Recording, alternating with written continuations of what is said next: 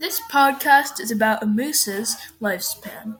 Before we begin, I can assure you that during the production of this podcast, I did not wave my hands around in a repeated fashion, and I promise I won't talk about unrelated stuff for like 20 minutes, because I've heard that's what YouTubers do, which is an interesting thought.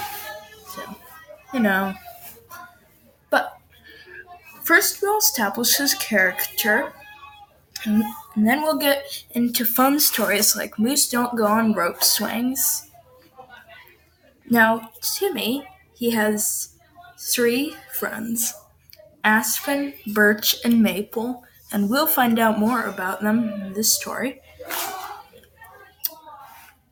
Alright, so let's learn some basic moose stuff. So, Having just been born, and being a mammal, Timmy will naturally beg for milk. Several days later, he'll be able to stand, and he'll take his first steps a bit after that. Timmy is now going to follow his mother so, so she can nurture him for a few more years. Timmy will also switch to a nu- nutritious diet of leaves and aquatic plants. This system of eating will continue until he finds a mate eventually have children and fend for himself. But that's enough of that. Let's get into the stories.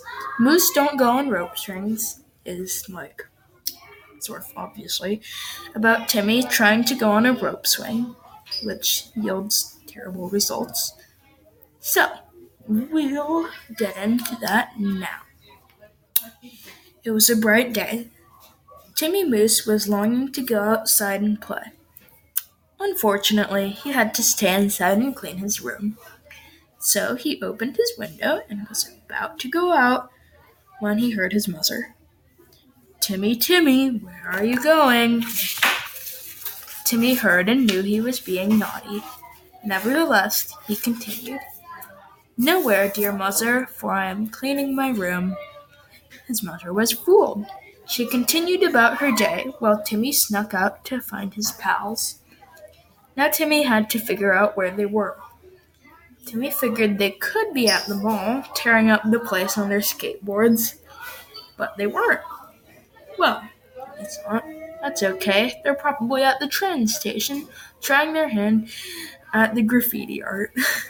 they weren't there either. Feeling defeated, Timmy was walking home when he happened to be passing by the school. There they were, on the playground, with Mr. Moss, the principal of the school.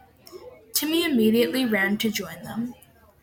It's a piece of rope hanging from a tree, said Aspen. Nobody knows how it got there, said Maple. Mr. Moss says he didn't put it there. So who did? pondered Mr. Moss.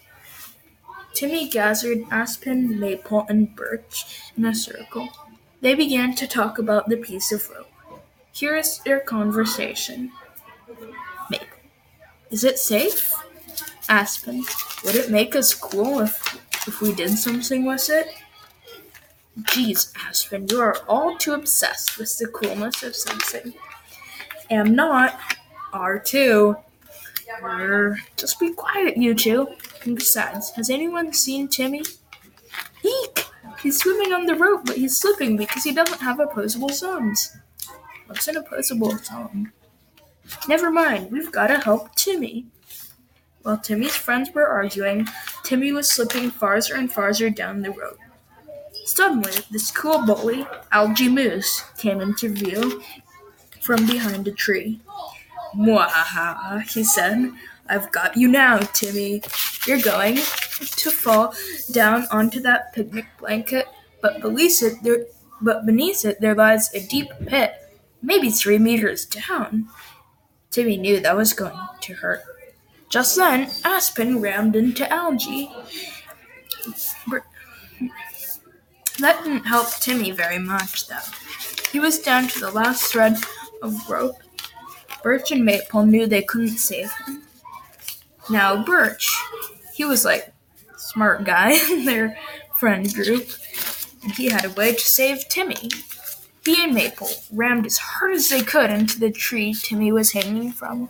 Then he fell onto a soft pile of leaves. It worked. That was how Birch envisioned it, at least. In reality, Timmy fell on top of Mr. Moss and therefore landed in detention for two months. But Timmy knew there was a good intention behind it.